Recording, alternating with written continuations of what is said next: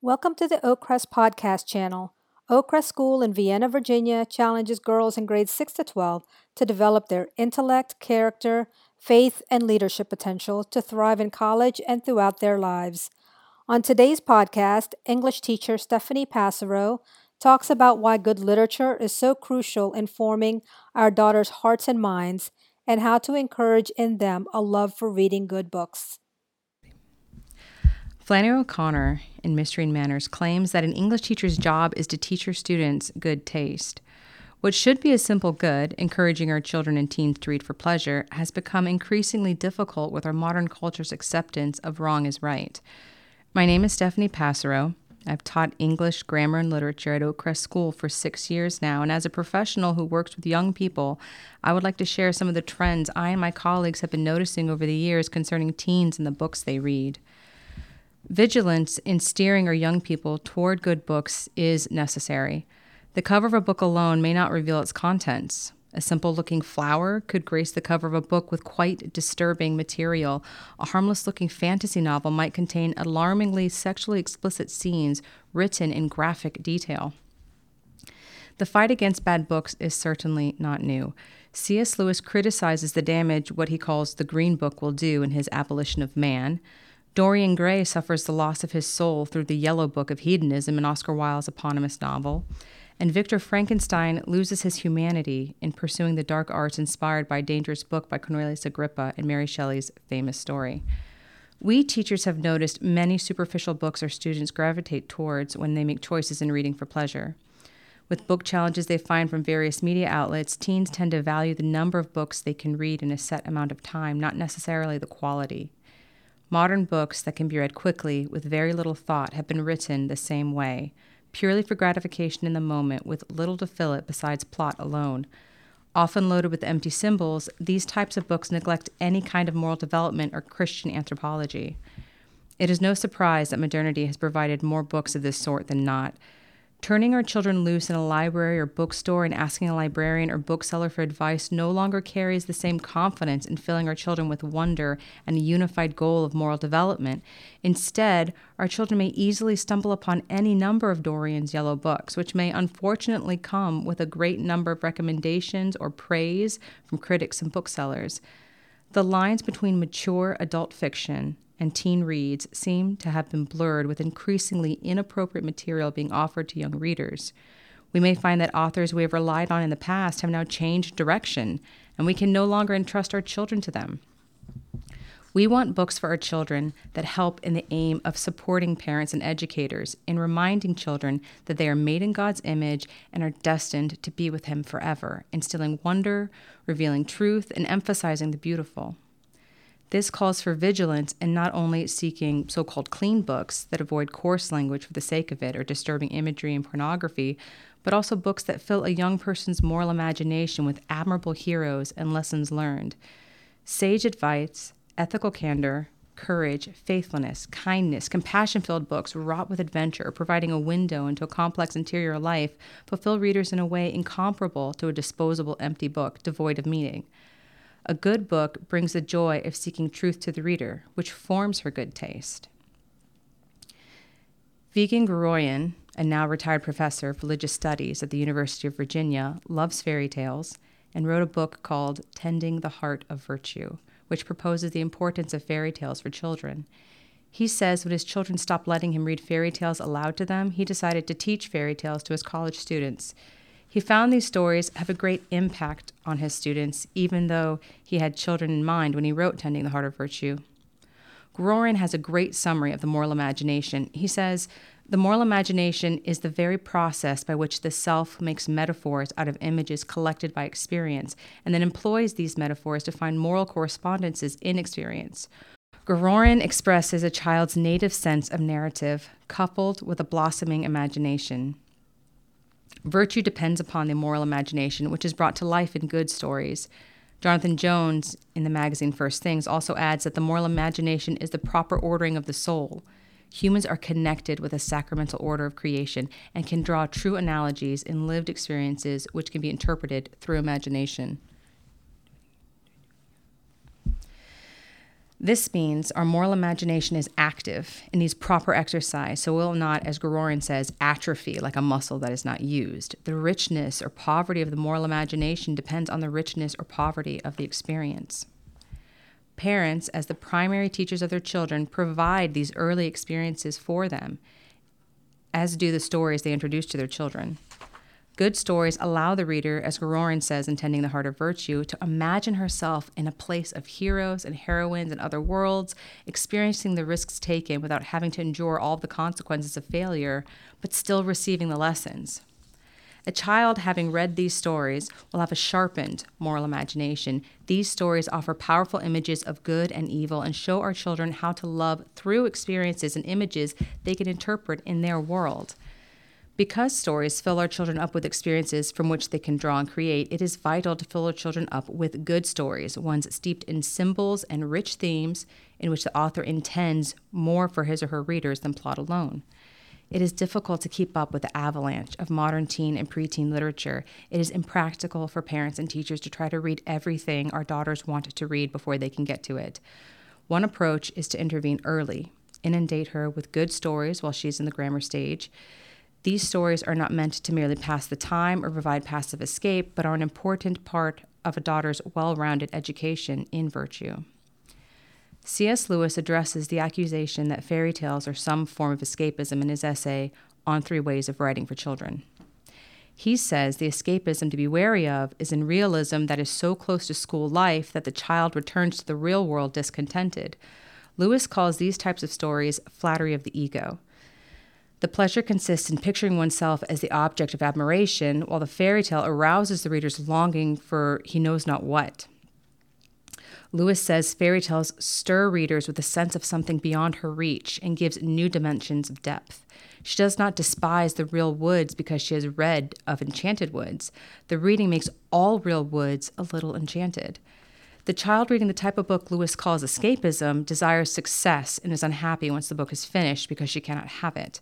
The child reading the fairy tale is happy for the very fact of desiring.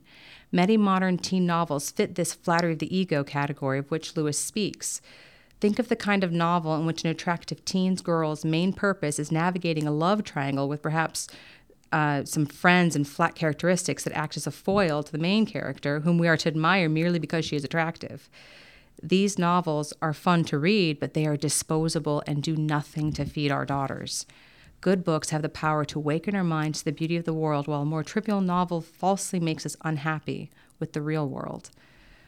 Those who may have read from Andrew King's Blue Fairy book may object to the violence in the original fairy tales, but there is nothing to fear about inadvertently introducing some version of the boogeyman to your daughter. G.K. Chesterton wrote an essay called The Red Angel, and in it he asserts that we do not give children the boogeyman through fairy tales. What fairy tales give the child is her first clear idea of the possible defeat of the boogeyman. Chesterton says the baby has known the dragon intimately ever since she had an imagination. What fairy tales provide for her is a St. George to kill the dragon. When our children are younger, they are more open to our opinions. If mom and dad say a book is good, they willingly read it with a joyful heart. Better still if they curl up with mom and dad and read good books as a family, bolstering a fondness for beauty and therefore order, which provides a foundation to build upon throughout their lives. But it is when our girls reach the teen years that they tend to close the door on our suggestions. They want the privacy to discover good books on their own. It is this privacy that we need to be wary of. It is not practical to attempt to read every teen book your daughter intends to devour. Some books have so many volumes in a series, it is nearly impossible to keep up but it is important to have conversations with your daughter about the books she chooses to read for pleasure. Ask her what captivates her, thrills her, moves her, takes hold of her. What is it about the books she chooses to read that enrich her through its quality, enchants her through its depths, vitality, and truthfulness? What convinces her through inherent logic and elevates her through the beauty of its poetic content? What are her thoughts on virtue? What is she discovering? Most of these questions I've adapted from one of my favorite books, Aesthetics by Dietrich von Hildebrand. There are two volumes of this work. The first talks about beauty on all levels, including its objectivity, value, forms, and role in the senses. The second volume applies to Hildebrand's philosophy of beauty of the arts. In these books, Hildebrand defines beauty as the order in God's creation. The good books are good because they reflect natural order and truth. While so called bad books are inherently disordered and contradict what it means to be human. It is important not to be ironic when asking your daughter about a book she is reading, especially if you have concerns about it. She may see through any veiled derision if you criticize her paranormal romance novel in a series and sneer that nothing in that book will elevate her soul. You do not want to crush her. Honestly, find out what she is attracted to in that book. You do not want your daughter to feel as if she has to hide her tastes from you or feel ashamed of them. We want to inspire our daughters. In Landscape with Dragons, another book advocating the good books, Michael O'Brien has valid concerns about inverted morals, the offensive, and the downright profane and irreverent ugliness of many modern books and films targeting our youth. Yes, it is frightening and overwhelming to consider the avenues in which our daughters are influenced, and it is tempting to give up trying to stay on top of what she is reading and watching. Michael O'Brien warns us not to dismiss the battle for your daughter's soul. The things she reads do form her Similarly, it is equally unrealistic and ineffective to make everything released after 1960 off limits. O'Brien says we must remember that we are in a spiritual war zone. God permits this struggle with temptations in order to strengthen us, to teach us to rely more completely on Him and less on our own limited strengths, to instruct us and draw us ultimately to Himself. Jessica Hooten Wilson, in an article called Reading to See the Fullness of Things, summarizes an idea from Jean Luc Marion when discussing between two forms of self knowledge concerning the idol versus the icon within literature, the icon being the sacramental order we're all connected to. The idol looks into a mirror and never sees past itself. The only view she sees is self. The icon gazes at the person and reveals to her who she is in God's eyes rather than through her own. It both teaches the gaze how to see and shows the gazer how to venerate the unseen viewer with a capital V.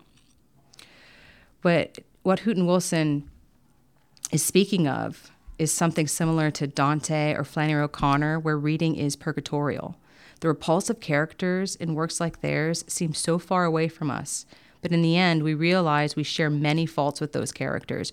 Reading works like these become an examination of conscience, a moment of grace that allows us as readers to reevaluate our own shortcomings. In her article, Hooten Wilson is speaking of great books.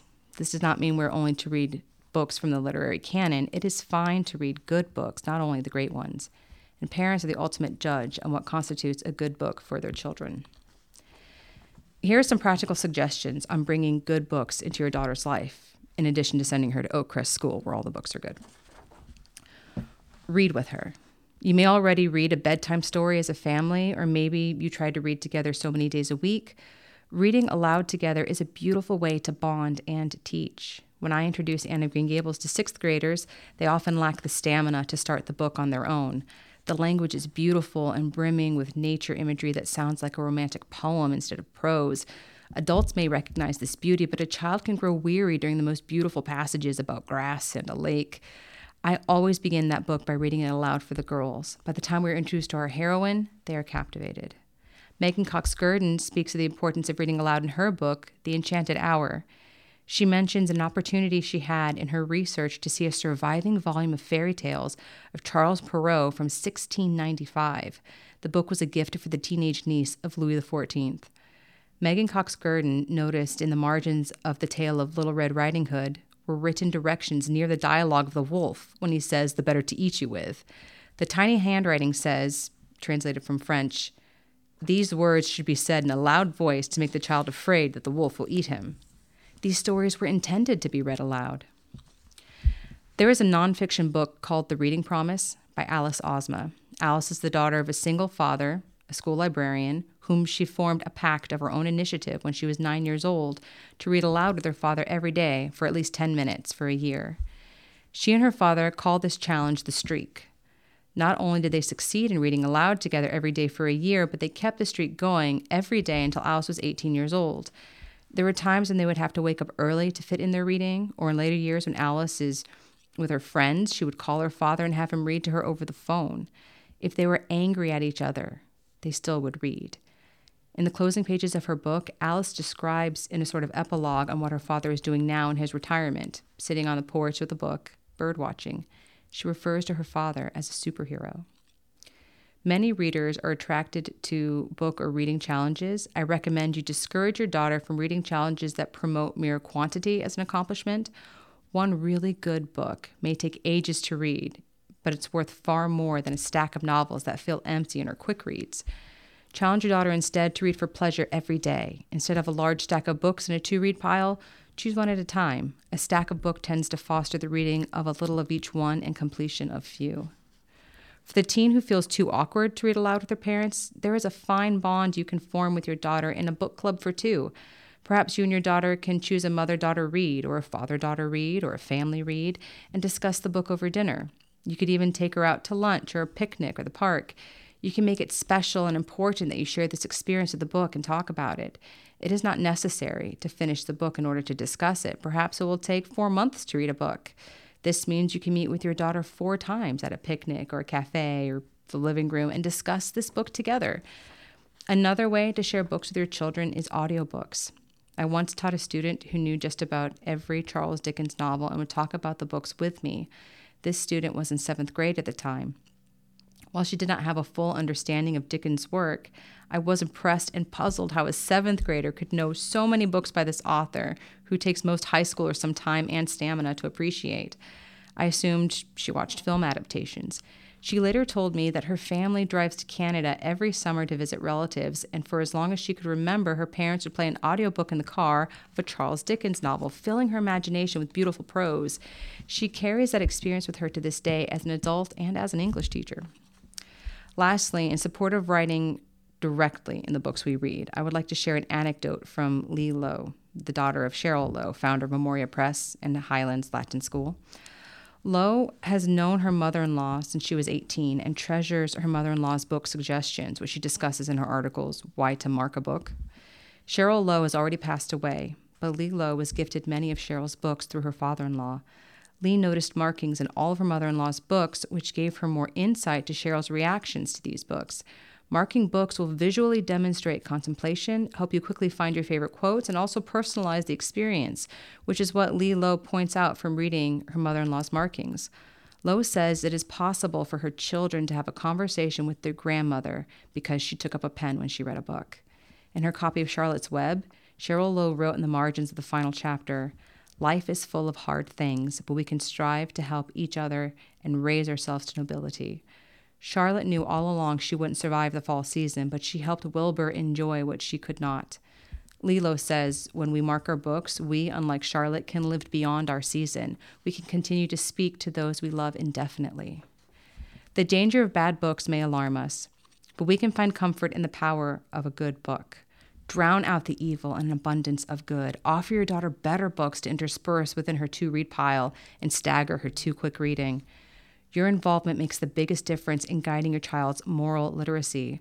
Reading books as a family, listening to audiobooks during family car trips, initiating a mother daughter book club, sharing titles, and building a library for a culture of good books with other parents whose judgment you trust are some ways to inundate our children with good reading habits and fill their imagination, awakening what Joseph Pearce calls an enchantment of reality, a recognition of the delight that accompanies sanctity.